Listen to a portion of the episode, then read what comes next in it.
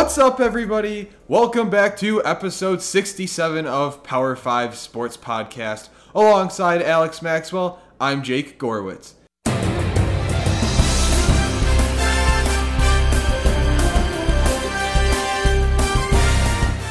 It is Friday, April 5th, and we have a ton to catch up on.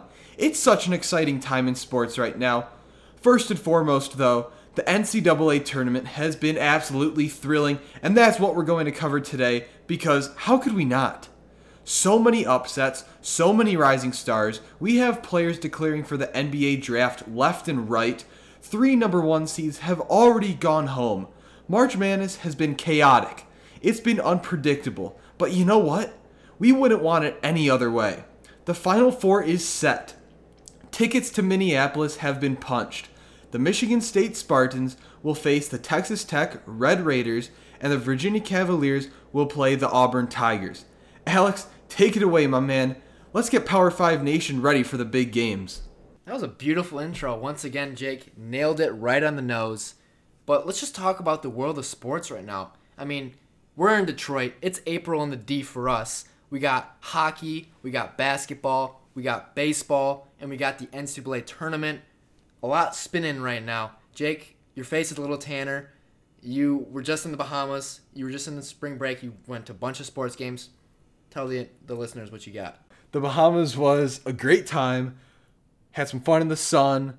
Played a lot of beach volleyball. Went snorkeling one of the days. A lot of ping pong. Just hanging out with friends. Having a good time. It was a great way to cap off my senior year. Then my parents and I, we took our talents to the West Coast. We started our trip in San Francisco. We saw the Golden State Warriors play the Detroit Pistons. It was great to see our hometown team in another venue. That was something special. Watching Steph Curry play in person was absolutely amazing. There's no player like him, and that just solidified my opinion. Then we went to San Jose. We saw the Sharks play the Red Wings, another hometown team. I don't even know how we got so lucky That doesn't happen like to see ever. two Detroit teams in the same road trip. That was just awesome. The Wings actually came away with the dub in that one, but watch out for the Sharks in the NHL playoffs. Then we went to Arizona. Uh, first night there, we saw the Coyotes play the Blackhawks. That was pretty cool because that was a critical game for the Coyotes. They're fighting for one of the last wild card positions in the playoffs. And then the next night, we saw the Phoenix Suns play the Washington Wizards. Devin Booker went off for 50 points. He's one of my favorite players. Um, just like Steph Curry, so amazing to watch in person. Um, the Wizards actually won in a very close game at the end, but Devin Booker is the storyline in that one. And last but not least, we had to check out an Arizona State baseball game. They were playing Arizona, so that was a rivalry game. Things were getting pretty pretty heated. Um, so yeah, that was just a ton of fun. But the world of sports in general right now is just we're It's- going we're going bonkers. It's spinning right now. And heading back into March Madness, where this show is all about, we got to talk about some of the highlights that have been going on right now. Let's talk about some of the upsets that went on. First, Oregon over Wisconsin, a 12 beating a 5. That seems to be a common upset nowadays, you know. Nobody's really safe at all, but like when you get into those like 7 10, 6 11, 5 12s, it's up for grabs. And Oregon. Uh, Murray State did the same thing. UC Irvine beat Kansas State. Liberty beat Mississippi State. Those are all 12s over 5s and 13s over 4s. I mean, it's up for grabs pretty much at that seed. And then Duke almost, or I'm sorry, UCF almost beat Duke. That was, I was, I hate Duke. You like Duke for whatever reason. I don't know why, but I hate Duke, and I was rooting so hard for UCF. And I, I don't know how Aubrey Dawkins didn't tip that one in. I felt so bad for the kid. I mean, he rolled around the rim for a second. For a second. starting off with the Oregon win over Wisconsin. I actually saw this one coming. I think a lot of people did actually.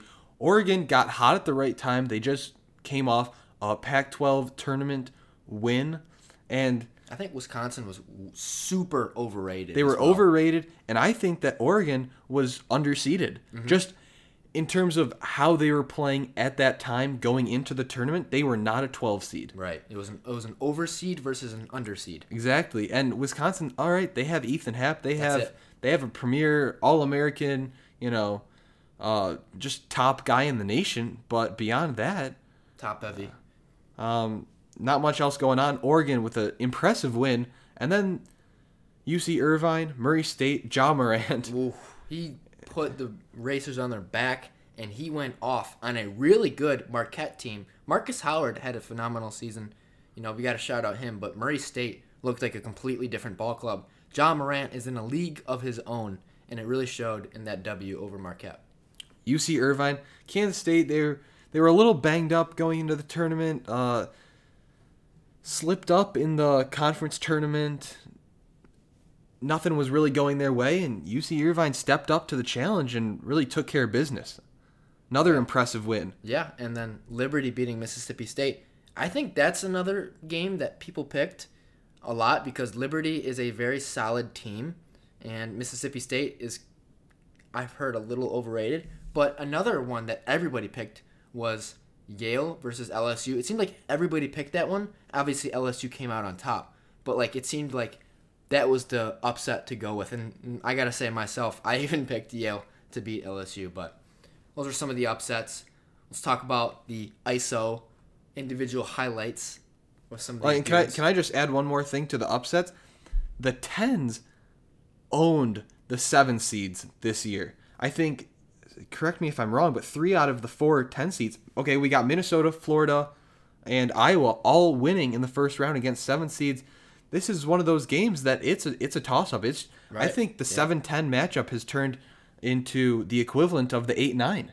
Yeah, it, it's in NCAA history the most amount of uh, higher seed teams losing was that seven and ten matchup. Like the ten seed has won, you know, a lot of the time. The percentage is higher for you know a lower seed to win any other game. Well, and I'll be honest, I actually didn't expect the 10 seeds to do this well uh, this year in this tournament. I thought Louisville uh, would knock off Minnesota. I thought Nevada was primed for a, a much longer uh, tournament run than just losing in the first round to Florida. You have uh, Jordan Caroline and then the two the two brothers. Um, their names escape my mind right now. No, uh, Martin. I, I believe they're the Martin twins. We'll have to we'll have to fact check that one. Yeah. But then obviously Wofford, um, geez, uh, that Wofford, the three point shooter from Wofford went cold against Kentucky. Yeah, he he he could have he could have went he could have won the game for Wofford over Kentucky, but he what was it like 0 for 13 or something? Fle- Fletcher Magee is that his name? I couldn't tell you. Pretty sure it's Fletcher Fletcher Magee. Fletcher Magee. What a name. Yeah. Uh, absolute stud. And then Iowa, a Big Ten team, uh, knocking off Cincinnati. Some people were picking Cincy to beat Tennessee in the second round. Um, obviously, that didn't happen. Individual highlights. Who absolutely owned the tournament? Well, we got to start off with Carson Edwards. That dude, he, I've literally never seen a player play as good as he did and as freaky and just unreal. He averaged 34 points a game while being in the tournament. 34.8. I mean, he got, I think he got a 40 piece against UVA. 42. 42. 42. And that was his second 42 piece of, the, of the, tournament. the- yeah, and he Yeah. pulled up from literally the logo, and it was just a normal shot for him. And when you missed, it's like, oh, oh well. I mean, like he's made like four other shots like that. So keep shooting, shoot your shot. The Shoot or shoot. he was unreal. I've literally never seen a player play as freaky and just the overall skill. And he played like Russell Westbrook and D Rose in the you know vintage D Rose. He played like him, just the athletic and explosive ability that he just possesses is just, and he's he can lights out, man. That last play of the game against Virginia just baffles me. Carson Edwards beat his man down the sideline. I don't know why is he giving up the ball. Uh, why is he trying to pass it to who was coming around the edge? It was Ryan Cline, maybe. Yeah, he was I hot mean, in this he was tournament. he but was hot near. But Carson Edwards, okay, you're at like 42 points at that time. You have a chance to win the game. You've just hit 10 threes. You know, you're breaking Steph Curry's record over here. You're doing things that people haven't seen in a long time. Right. And you're giving up the ball? In this situation, be selfish. It's got to be in your hands, man. The ball is Don't literally give it in your up. court, and you dropped 42. Your confidence is sky high. Come on. Well, and it's not like this guy, the defender, was playing lockdown No, full court no, defense. he He, wasn't. beat his man down the sideline. I don't understand why he doesn't take a few more dribbles and pull up from a couple steps beyond Have a the arc. screen. Have uh, Matt Haarms set a screen. Uh, on there wasn't then- there wasn't time for that. It, it was just a s- it was a bang bang play. You don't pass the ball up the court. He had a couple seconds Right, left. yeah, he You could've- take he could've a gotten couple more steps and he a couple more steps and he pulls up and he wins the game maybe. Yeah. Yeah, well, he, nonetheless, he had a phenomenal tournament. 34 points a game. That's unheard of. And what about Ja Morant? Ja Morant also had a really good tourney. Even though it was two games, they weren't really that long. But, man, he went off against Marquette. He really did. He put them on the team on his shoulders. He had 17 points, 16 assists, and 11 rebounds. I mean, that's pretty good right there. I they smoked Marquette 83 to 64. That is the man. I think he's he's obviously a top 3 pick in the NBA. He declared for the draft, which he should have. And man, he's he's so talented. And now you know why everyone's talking about him. You, you just got to watch a game of his and let the plan do speak for itself. Phenomenal player. And it's not like he just started doing this in the tournament. Right. This has been a constant all year for the Murray State Racers. Look at his workload 36 minutes per game. We were just talking before the show that the college basketball games are much shorter than the NBA games. Right. I mean, if you score 20 plus points a game in college, that translates to like 30 plus in the NBA. I mean, it's significantly shorter, and you got to make the most out of 40 minutes. It's only 40 minute games.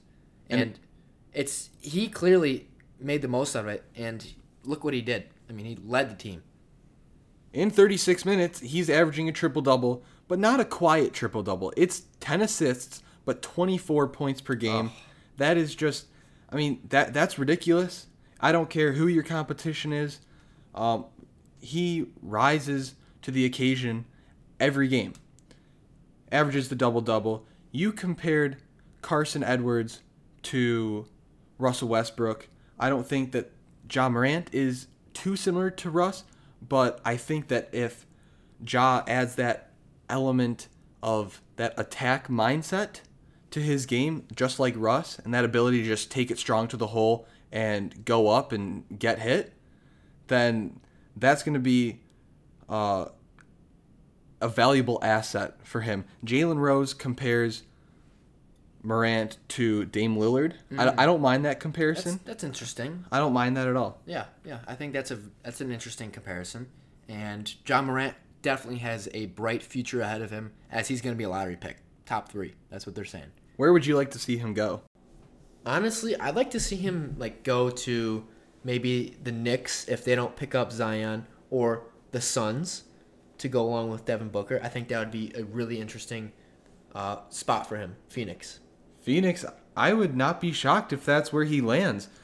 You mentioned the dynamic duo that would form with Devin Booker. You add DeAndre Ayton to the equation, and then you have other nice compliments like Mikal Bridges, Josh Jackson, Dragan Bender. He almost hit a game winner at the game that I was at in Phoenix. But Ja Morant, all right, if he goes out to Arizona, little West Coast wonders.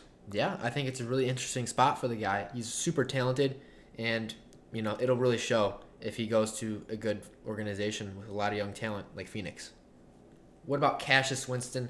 We can't say enough good about Cassius Winston, even though we're both diehard Michigan fans. Cassius Winston shredded Michigan three times this year. I hate to say it, he did. And it is so hard to beat a team three times. It is, and it really shows. You know, like you're better. Like you can't. Third time's a charm. Like you can't just you can't get lucky three times. And Cassius Winston was brilliant to say the least. I mean, the dude is not athletic. He's not super strong. He's not super fast. He can't jump really high, but he's his decision making is beyond elite. That's what I was just about to say. You took the words right out of my mouth. He's not going to blow you away. He's not going to amaze you with his speed or his size or his athletic ability. But he's a smart player. His basketball IQ is off the charts. And this year, as a junior, he took his game to the next level. His Clearly. progression was outstanding. Probably the most improved player in all of college basketball. Yeah, completely. I mean, the dude averages about 19 points a game. He's incredibly efficient from three point and just his overall field goal percentage. His turnover ratio is flawless, and he gets his teammates involved in every single game. And he is just the X factor on the court. He's the best player on the court. Doesn't matter how athletic you are. 99% of the time, except for the Zion Duke game, he wasn't the best player on the court. But every single game other than that, he's been the best player on the court, and it's really showed. You know, I could definitely see him winning Player of the, the Wooden Award, and I wouldn't be mad with it. I mean, he's a stud. He is a certified stud. He's excellent. I can't even can't stop raving about him. he makes those around him better. He's making Xavier Tillman, Aaron Henry, Matt McQuaid, Nick Ward. He's making them look like all Americans Yeah. too. Matt McQuaid is he's a shooter and he's helping him out a lot. I mean, Matt McQuaid went a long way, but man, Cassius Winston is the heart and soul of that team. He is Michigan State. You know, he, that's their bread and butter. Everything runs through Cassius Winston, and you know it really shows. And that's why they're in the Final Four right now. They beat Duke, and they deserved it. Excellent team. The Spartans go as Cassius Winston goes. He opens the floor for his teammates, and as a point guard, he has so many opportunities to make positive impacts to the game on the offensive end. Right. Defensively, eh, he's okay. He's still like good enough He- to he- exactly. He gets the job to lock done. Guy, lock guys down. I mean, he's I don't know how he does it. He just puts himself in the right position. His basketball IQ is unmatched. I mean, the dude isn't like we've said a million times. He's not the most athletic guy out there, but he knows where to be. He knows where when to be at certain places. His decision making is excellent. And that's what it really comes down to when you're a point guard. You don't have to be the most freak athlete person. You can be a smart floor general leader, and that's what Cassius Winston is. And to add on to that, not only does he know where he's supposed to be at all times, he knows where his teammates are supposed to be at all That's times. very valid, And yeah.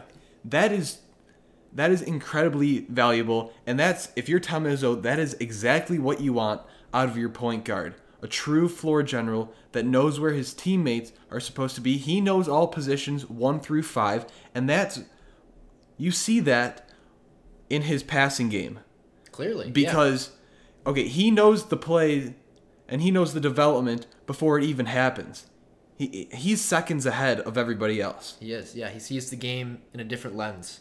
I think that's a good way of saying it. What about Zion Williamson? This dude, I don't even know where to start with this dude. Number one player in the country, five star, freak athlete. Everybody knew who he was since he was like a junior in high school. The highlights speak for themselves. How good is Zion Williamson? On a scale of 1 to 10, is he the real deal? Is he the next LeBron? Jake, what are you thinking? on a scale of 1 to 10 i'd put him at 11 Yeah. Uh, zion williamson he has done so much for the game of college basketball his it, it's pure dominance he has taken college basketball to new heights single-handedly you don't turn on the tv for for duke you don't turn on the tv for whoever duke's playing you turn on the tv for zion williamson and it, It shows. he just he just leaves you guessing what he's going to do next I I just can't get when I think of Zion Williamson, I think of this one scenario, you know the Virginia game where he blocked the guy in the corner. I've never seen anyone come close to doing that. Like his athletic ability. Guys, he blocked a ball like 5 rows into the stands and his feet were like at the guy's waist. That's how high he jumped. And when he blocks people, his head is his chin is at the rim. When he dunks, it looks like he floats in the air and he don't even talk about driving cuz there's no one that can stop him. He's a freak athlete. He's like 6'8", 285 with like a 45 plus inch vert. he'd be the biggest guy on the duke football team Y- something like that. I mean, he'd definitely be up there. He's up there with the O lineman. Yeah, I mean, he's the biggest guy in the NBA. I know that. He weighs more than anybody in the NBA. Second, second to Boban, Second to Boban, right. but Boban is Boban's like Something seven else. three. So, I mean, it's it's just scary that nobody's supposed to be like this. I mean, he he's just so raw and like he's still learning. He's still getting better at shooting, and who knows? He might slim down a little bit to become, you know, more. You know, I don't think he needs to. What can he do? He's fast. He's strong. Remember when he okay, there was a loose ball on the floor, he outran a, like a lanky point guard Yeah. and just threw it down at the other end. Yeah, yeah, yeah. I just hope, I hope he stays healthy because the talent that this kid possesses is unmatched. I've never seen anybody as athletic as he is in any sport. I think the LeBron comparisons coming out of high school are completely fair, and I can't wait to see him. I think he's gonna transform the game of basketball and do next and to the next gear. I mean, he has to be the number one pick, and if New York doesn't take him, they're out of their minds. There, there's no way they don't take him. How could you pass up on this kid? They're not. It's just a matter of if they win the lottery or not. I mean, that's what they need. And Zion Williamson is.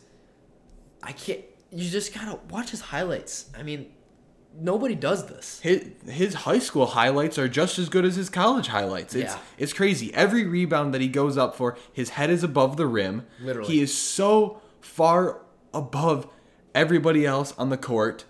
Talent is just it doesn't it doesn't get any better in college basketball. And my question is where do you think he'll rank when he steps on the court in the NBA? Where do you think he'll rank? Automatically, I think Zion Williamson is in the top fifty. If he were to get Oh, drafted, top 50, not Just- not higher? No, because I think you gotta you gotta you can't just put a guy in the top ten who hasn't played. But I mean his athleticism and skill, yes, but you gotta prove your you know, you gotta prove your worth. You can't just put you can't just toss a guy into the top ten. Because what if it takes them a while to get adjusted? You know, what if they truly figure out like, you know, hey, let's get him to charge every time because he drives and he can't shoot. I mean, there's things that teams are looking at Although his shooting It's game has quite- quite- it has developed but nicely. an NBA three is different than a college three, and Right. I think, I think right now he's at top. I'd say probably top fifty. Who's gonna guard him?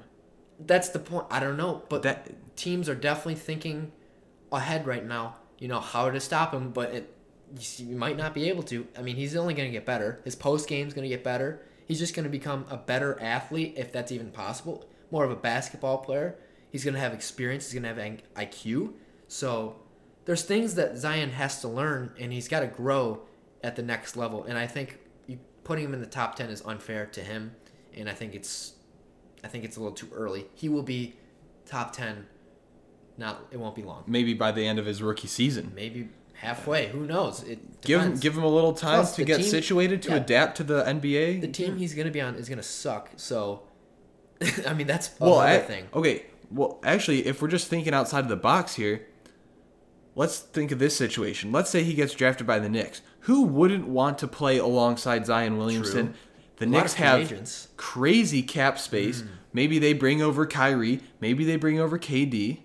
Okay, DeAndre Jordan, Chris Dennis Paul's a Smith free agent, I Jr. Uh, you know, maybe they'll re-sign a couple guys. Kevin Knox will be Mm-hmm. there. He's a young stud for the Knicks. Okay, who wouldn't want to play with Zion Williamson I mean, thinking of it in Madison Square Garden? that and the business aspect of this, the New York is the media capital of the world. We all know that. And this kid, the media he already gets at Duke, think of that on, like 20 times on steroids when he hits the Big Apple. Oh my gosh. Throw in a few All Stars, like you just said. The business aspect of this is just through the roof. I mean, I this is unheard of. This is like LeBron, you know, this is the only thing I can compare to this is LeBron, and this might even be a bigger deal. Maybe that might be a little bit bold, but it's it's right up there. It's right up there, and I love. I can't I can't stop talking about this whole situation. I love it. I just I think it's so interesting and unique. Empire State of Mind. I think that's that's the bottom line. Zion goes to New York City, and it's a whole different game. Yeah. Last question about Zion. shoe companies. Where is he going to get mm. the biggest deal? Where is he going to sign? I think the easy answer is Nike. There's no question. Where, wherever go he goes, too. wherever he goes, he's going to get a massive payday. 100 mil plus. He's cashing in. There's no doubt about that. But what do you think about Puma? Puma's low key, and they have some low key guys like Marvin Bagley, DeAndre Ayton, I believe Josh Jackson is also there. So they got little, little low, kind of low key vibe going out. And if they get Zion, it's just gonna explode, and they would literally pay him hundreds of millions because the what he's gonna do for their company is gonna be unmatched. And Zion Williamson, like I said about the business aspect of it, the New York Knicks financial game or whoever picks him is gonna skyrocket. And then shoe company, I think that's a good question. I'm gonna say Nike, but Puma would be kind of cute. Cute. Cute. That would be kind of cute. Okay, we'll roll with that. yeah, It's gonna be cute, ladies and gentlemen. that's gonna be cute. Yeah. What about some of the best games of the NCAA tournament? Kind of shifting gears here. Uh, let's talk about Duke UCF. That was a thriller to say the least.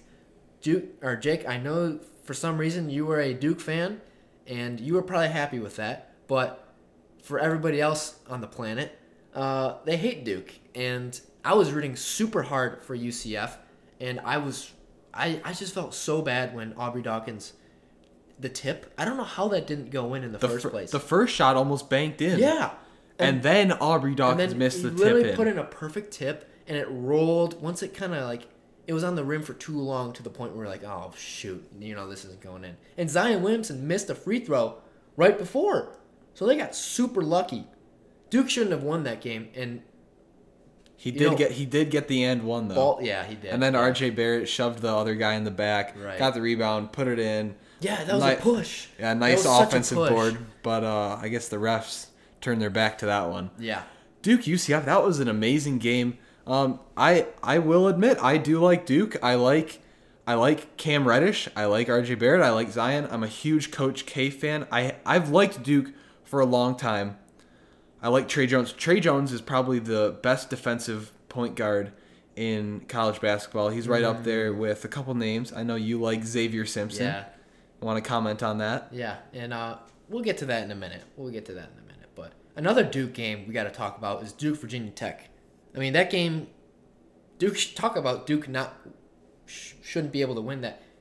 Virginia Tech literally had a beautiful inbounds lob play, and the dude I felt so bad. He, you could you could tell he just kind of like pushed it in, and it, he didn't He just close. he just froze midair, He and he's like, Ugh. "All right, uh, now what do I do? Yeah. I have the ball in my I felt so hands. bad for the I'm guy. about to go to the ground. Uh, what next?" yeah. And then he just whiffed. If you guys haven't seen the highlight, it's it's so sad. It's a heartbreaker. It's, it is, and once again, everyone else hates Duke, and everyone was rooting for Virginia Tech, and Virginia Tech should have won that game. Ball don't lie. Duke got Duke lost in the next round, which they deserve to. I mean, they didn't deserve to go to the national championship because of two games prior to that, but Any you know. any time that you win two games by a combined what is it three points okay that that's just those are close calls right there you're bound to lose and then they lost by one to michigan state obviously they could have won that game too but anytime that you're going on a three four game stretch of all just tightly contested single digit point differential games, one of them's bound to go the other way. Right, right. Moving on, Tennessee versus Iowa. This was a great game as well. Tennessee barely squeaked by. Tennessee was down by 25 at one point. 25. Think about that. Tennessee was. Tennessee. They were down by about what? 25 and they came back. This game was super unpredictable.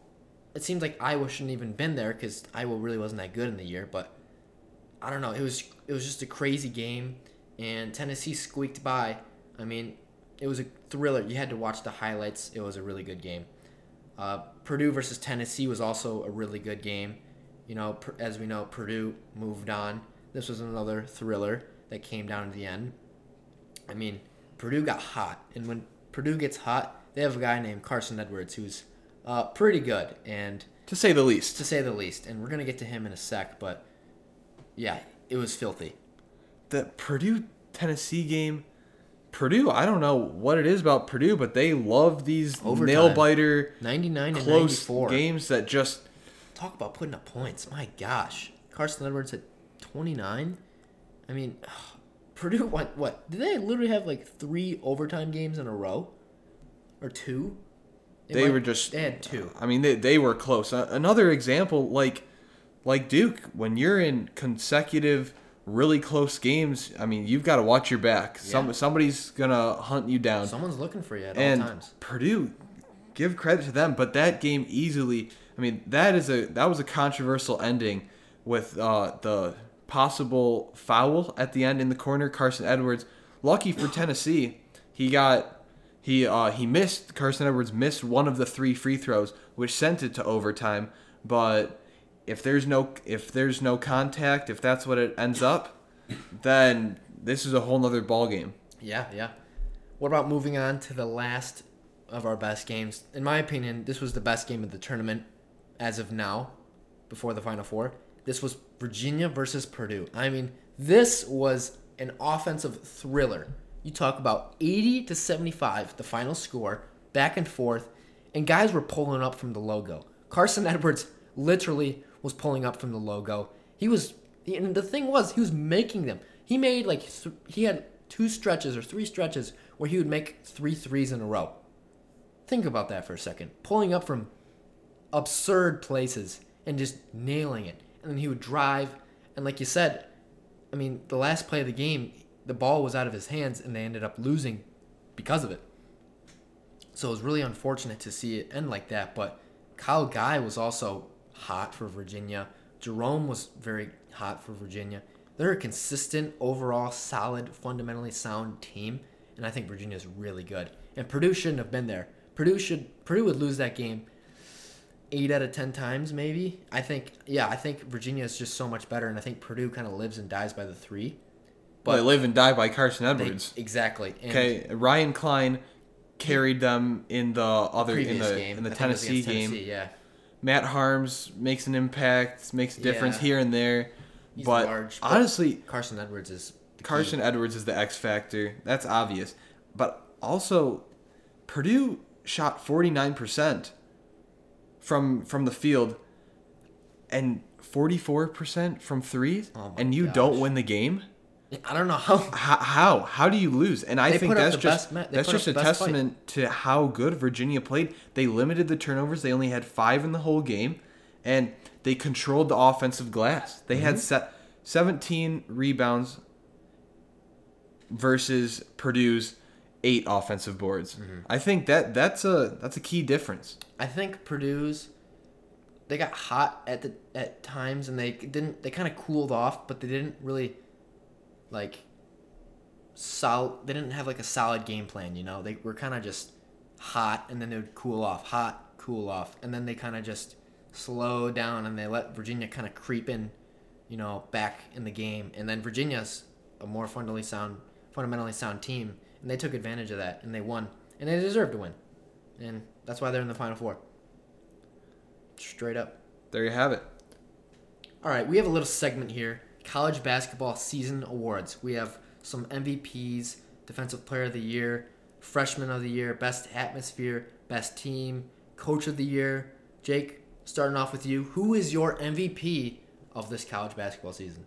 I have such a tough time picking anybody but Zion Williamson for the season MVP. He is the player of the year. He is the best college basketball player in the nation. 22 points a game, about 9 rebounds on 68% shooting. That is incredibly efficient. There was one game where he didn't miss a shot the whole game. He was like 13 for 13, 14 for 14. I can't think of anybody else that is anywhere near him in every statistical category in ability. He passes the eye test. He looks great on paper.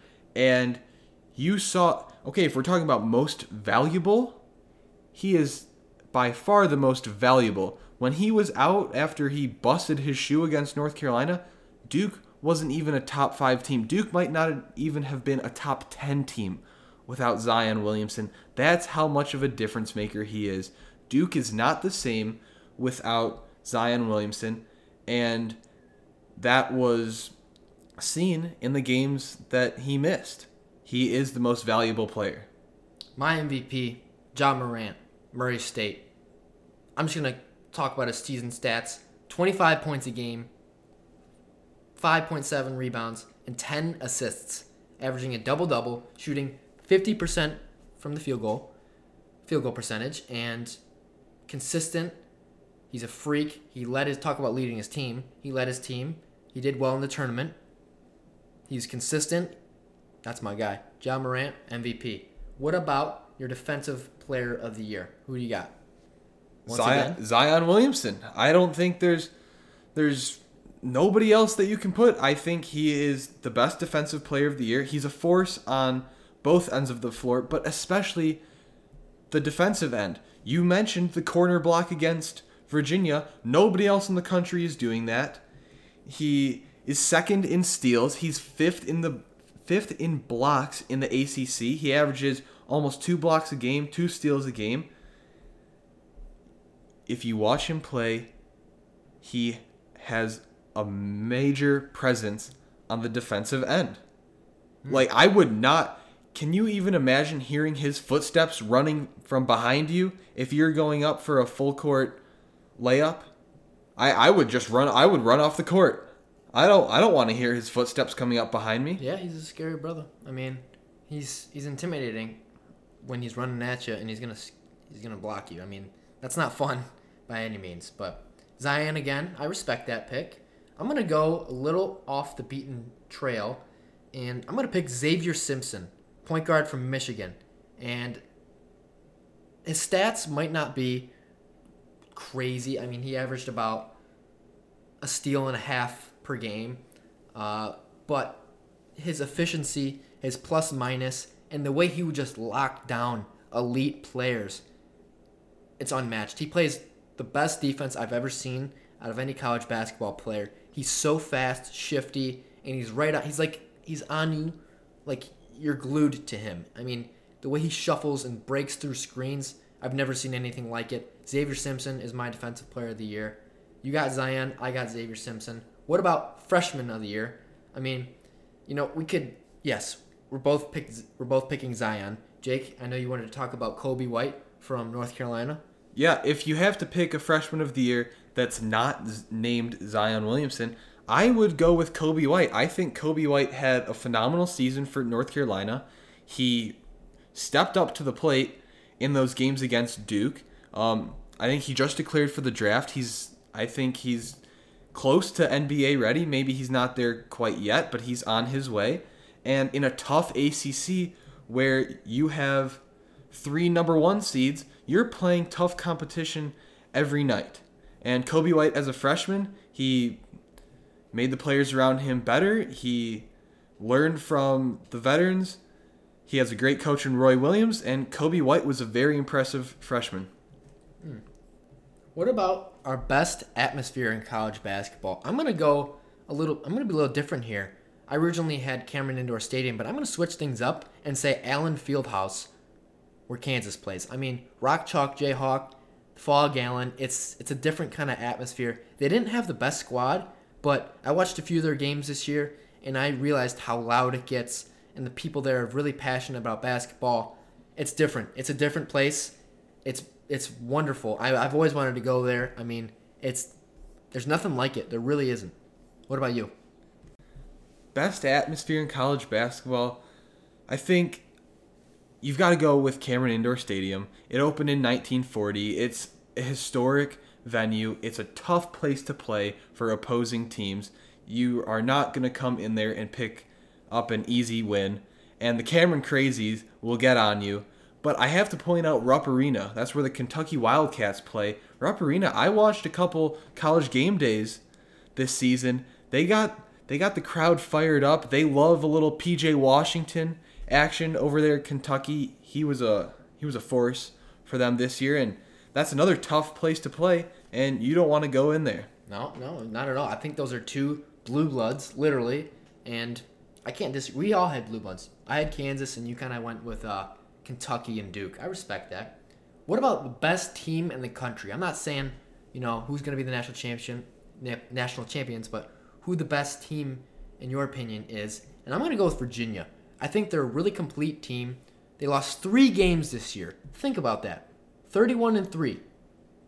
I mean, they're freaky. They are a complete team. They, I'm sorry, they're 33 and 3 right now. They are a complete team. They are very consistent. Kyle Guy, Jerome, Jack Salt, they're very consistent. DeAndre Hunter, they are a complete team. They're they don't rely on one guy, and I think that's the best way to have a team. I think you can't have just one guy running the show. They have guys that can hit you from all angles. They play great defense. They're very tall. You know, the average height's probably like six six, six seven, and I like Virginia, and I think they're going to win the national championship. Kind of skipping ahead a little bit, but I don't know. I think Virginia is freaky, and I think they are such a good basketball team. Play great defense as well, well coached. Give me the Cavs as the best team in college basketball. What about you? I'm gonna go with Gonzaga. I think Gonzaga was the best team, um, a very another very complete team. Names that you need to know: Brandon Clarke. He elevated his game to new heights this year. Rui Hachimura. He's gonna be a first round draft pick. Zach Norvell Jr. is a young, really good player for them, and Josh Perkins, Killian Tillie. Killian Tillie has battled some injuries. Um, Josh Perkins made some clutch shots down the stretch in the tournament, but I think Mark Few, the head coach, has done an amazing job with the players that he has in front of him.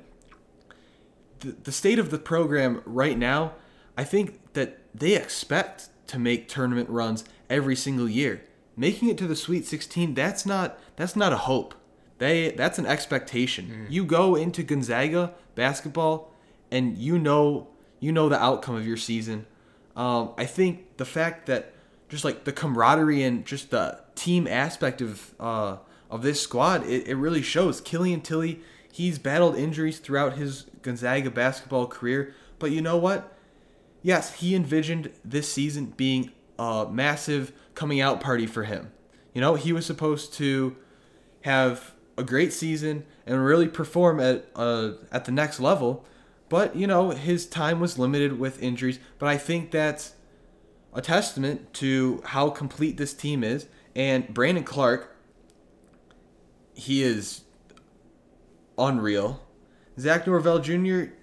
really good, and Josh Perkins was that senior leader that every team needs. Gonzaga they spread the floor, they keep the defenses guessing, and they're a hard team to stop. I'm surprised that they lost when they did.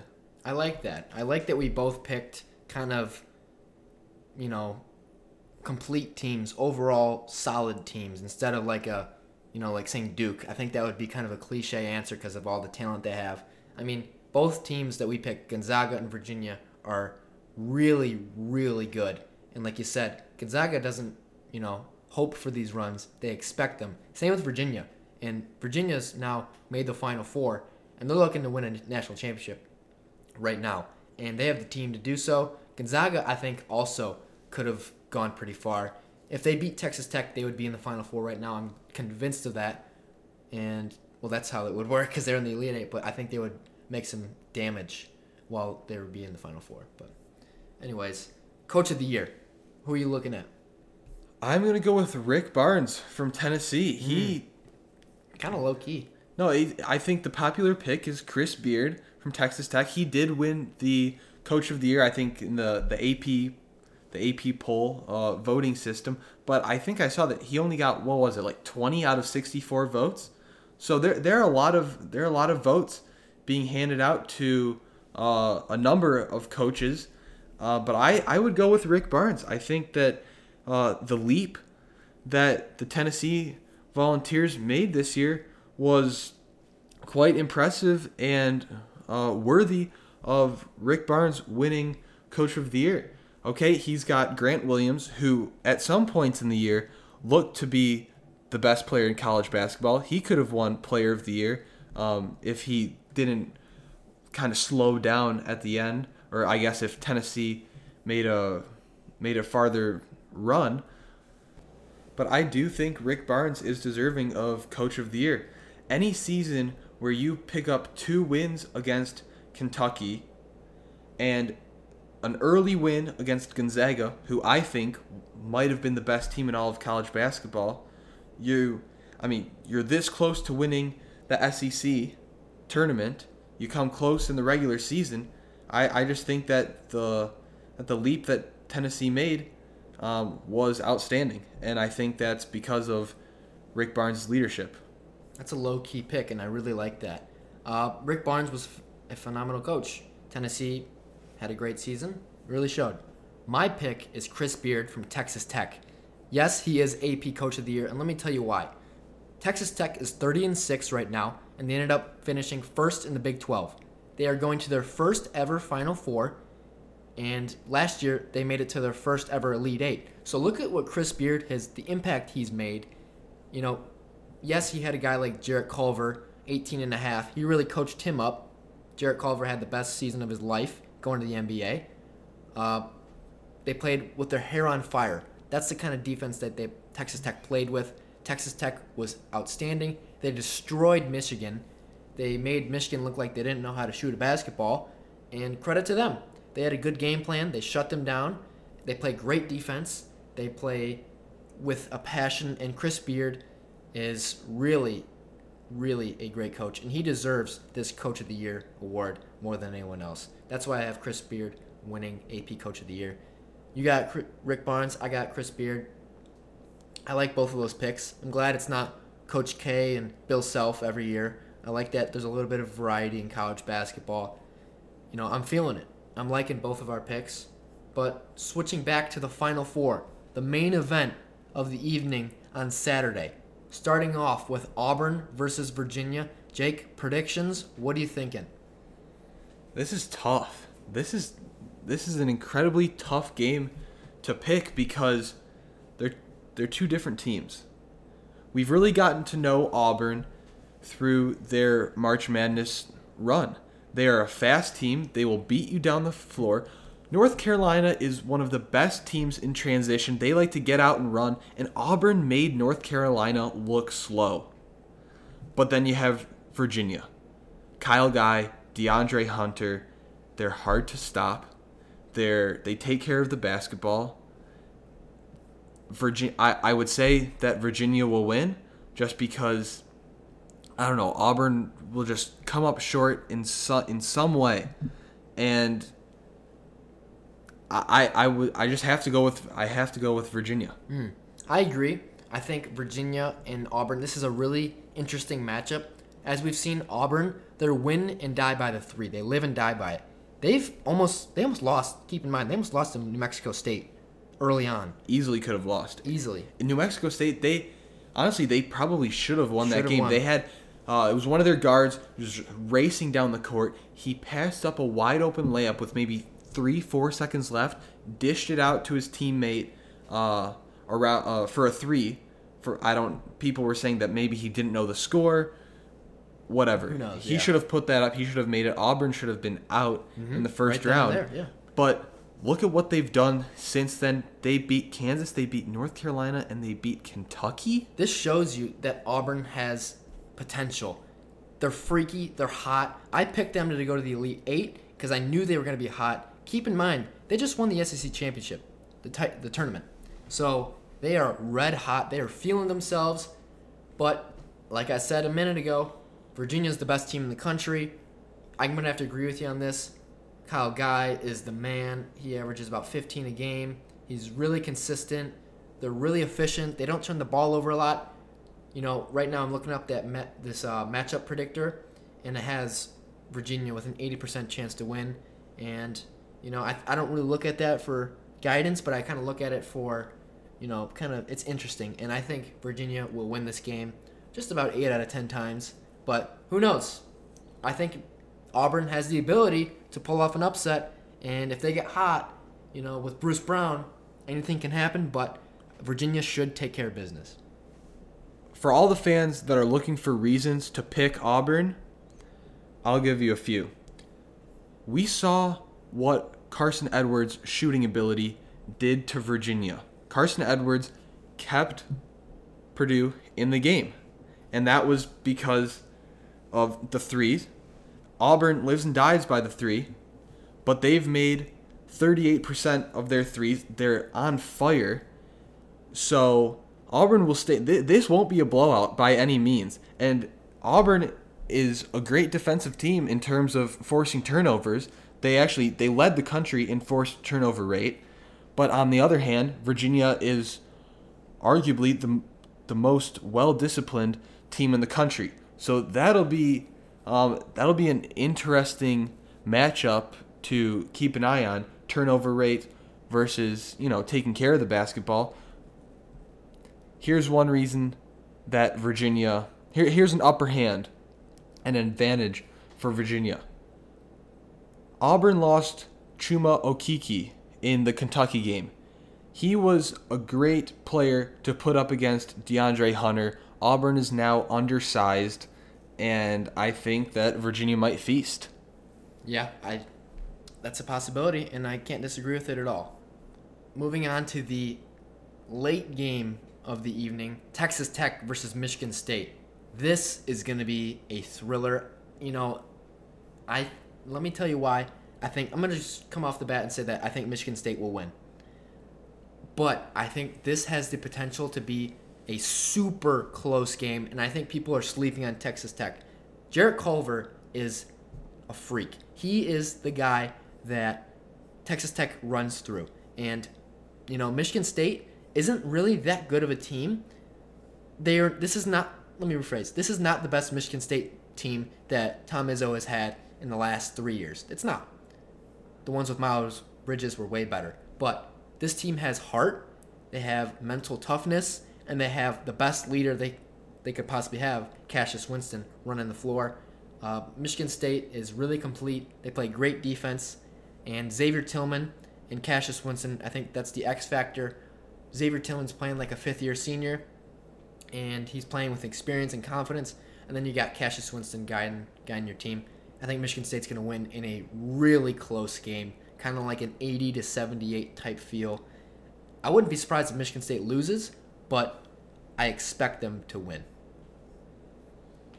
There are lots of reasons for Michigan State to be excited right now. They are so close to their first title game in 10 years. Okay, you win the regular season Big 10, right? You win the conference tournament and now you just beat Duke. You took you're you're the team that took Zion Williamson out of the tournament. The thing that worries me is that beyond Cassius Winston, I don't know where Michigan State's production is going to come from. That is the one question mark that Spartan fans go into every game with. Whether it's going to be Henry, is it going to be Brown? Are we going to see it from McQuaid? Is he going to light it up from three? Xavier Tillman? I don't. I don't know. And you got to keep in mind, Texas Tech presses all game, and they play like frantic defense. They play with their hair on fire. And if Cassius Winston can't handle that, like you said, Who is he going to hand next? it off to? Who's next? I mean, Foster Lawyer is Oh, out of the picture here. I mean, they have Cassius Winston. Cassius Winston will literally have to play the entire game. There's no room for error. There's no backup. He's going to be tired. And He'll need oxygen at halftime. yeah, and the thing, Texas Tech is going to press, press, press, and make him work for every basket. Think about that. But Cassius Winston has handled it against Michigan, so we'll see if he can handle it against Texas Tech. Well, and the Spartans don't have Nick Ward. He had that. He suffered I- that I hairline really don't it- fracture. I don't think that's a big I don't deal. thi- I think Nick Ward's so overrated. I think Xavier Tillman is 40 times better than he is. Nick Ward is incredibly overrated, but Duke had no answer for him. He buried every defensive matchup that he faced in the post. Yeah, I think, I think I understand that, but like I said, I think Xavier Tillman and maybe Aaron Henry knocking down a few floaters. I'm expecting Matt McQuaid to have like six to nine points just from threes. I'm not expecting him to have a great day at all. I think he'll need to attack the rim though, because we've seen it a few, a few in a few occasions lately where he uh, caught the ball on the perimeter, but then drove and I think that opened up Yeah. different opportunities for State's Fair. offense. Um, So who are you thinking? Who are you thinking in this matchup? hold on, I- I'm I'm getting there. I'm s- Okay. I'm still processing. I, I'm still processing. I need to I need to take everything into consideration. Michigan State they need to get Texas Tech into foul trouble because if Texas Tech keeps their regular defensive starters in, if they're not making subs, th- that's tough. Texas Tech plays though. I heard they play like ten guys, so they have a solid rotation. And, and every guy is more than capable. But you know what I'm saying, that first defensive unit if they if they're getting in a groove, It's not going to be easy for Cassius Winston or Michigan State to establish any type of game plan. But the thing that's that I'm confident in Michigan State is they've done it against Michigan. Michigan's defense was supposedly unstoppable at one point, and then you know Cassius Winston kind of put up like 25 points. So he's he's capable for sure. You know, I, I hate to say it because I'm not a Michigan State guy at all, but they're capable of winning this. It's right there in front of them. This is it. I mean, this is the squad they've had.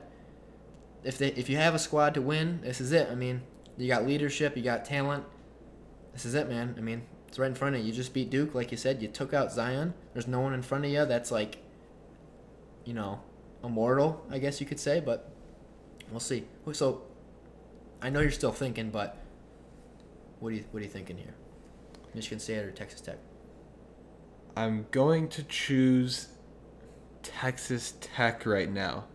I think that they're too good of a two-way club because we talk about their defensive efficiency, but the offense has been at that same level since the start of February. They're hot at the right time. Their coach just won Coach of the Year, and I think they're they're just firing on all cylinders. Michigan State, I think they have the bodies to stop Jarrett Culver, but I don't know. He just he dominates both ends of the court, and it just feels like Texas Tech has a little extra something up their sleeve that I think that they'll throw at Michigan State, and it really worries me that State doesn't have a clear go-to guy after Cassius Winston. That's a fair point. Yeah, I, I can't disagree with that at all. So, on Monday night, you have Virginia versus Texas Tech, right? Correct. Who you got cutting down the nets? Virginia. I think I'm gonna go with Virginia. They've uh, they're battle tested. We saw that against Purdue. Um, they know how to you know squeak away in tight games. And the thing with Virginia is their offense and defense are both lethal. I wouldn't say that Texas Tech's offense is lethal, but I think Virginia's offense and defense are both lethal. Um, and Virginia, without a doubt, they have the bodies to cover Jarrett Culver. That's a fair point, and I can't disagree with you whatsoever. On Monday night, I got Virginia versus Michigan State. I think this is going to be a real good matchup, but I think Virginia has too many guys that they can just go to that'll put up 15 on any given night. Where, like you said, you're worried about who Michigan State, you know, if Cassius Winston doesn't show up, who's next. I think Virginia plays great defense, and they might shut down. It doesn't matter if Cassius Winston scores 30 points or not, you know, because they don't have a second go-to guy.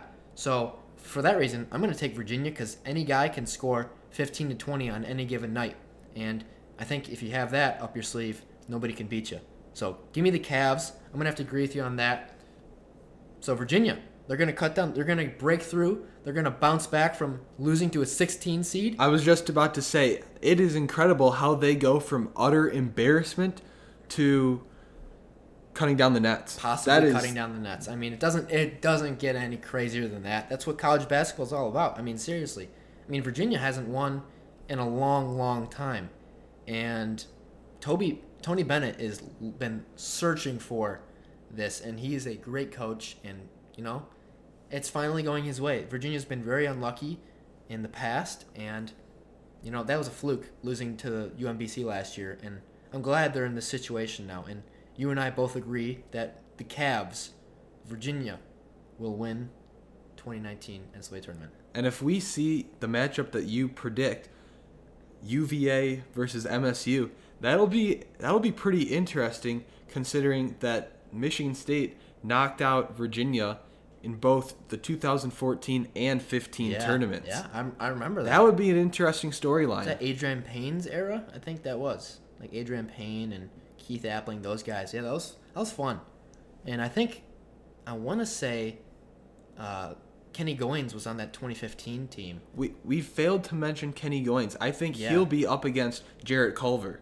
So it'll be th- that's another big question mark. Will Kenny Goins be able to uh, rise up? He did pretty well against Zion. I'm not gonna say he, he didn't come close to shutting him down, but he did pretty well. Nobody does. No, but he did pretty well. So I thought that was kind of interesting. Well, and he hit the shot that he, I mean he is Yeah. the reason that Michigan State That is in the Final ice Four. Cold, and they were down by two.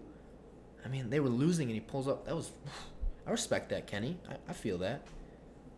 So you got, we both got Virginia. I, I, you know, I can't see it. I can't see it any other way. And I, I really hope Virginia. I hope they get it done. I mean, sorry, Sparty fans, but I don't want to make you guys mad. But I hope Virginia gets it done. It's just it's so hard to even think about that any team in the Final Four has a legit chance at winning. Yeah. I think we could see any matchup. we Auburn might win. Michigan State, Texas Tech, Virginia, you name it, the team has a chance. Every team has their own little niche that their own calling card that gives them a shot to win. Yeah. Auburn, their speed. Jared Jared Harper is probably the fastest player I've ever seen. Bryce Brown, crazy good. Virginia, I mean, you their play it, it speaks for itself. Offensively, defensively, they do it all. that's an Te- excellent point. Yeah. Texas Tech, they're red hot. Jarrett Culver is a two-way dominant player. He's hard to stop. He creates scoring opportunities for himself. Put him in isolation, I don't know who will stop him. Michigan State, they have a chance to get back to the title game for the first time in 10 years. Tom Izzo is probably, uh, well, without a doubt, he's the most experienced coach left in the tournament and arguably the best coach. Michigan State, they have Cassius Winston. He might carry them. Who's going to come out on top? That's a great note to end on. So, there you have it, folks. We just broke down our Final Four, our college basketball season awards, some of the highlights individually and team, and the best games of this March Madness tournament. Kind of a unique tournament. It wasn't there wasn't crazy amount of upsets, but there were a lot of thrillers, and it was fun to watch as it always is. And can't wait to see the Final Four in Minneapolis and to see who cuts down the nets. Make sure to follow us on Instagram and Twitter.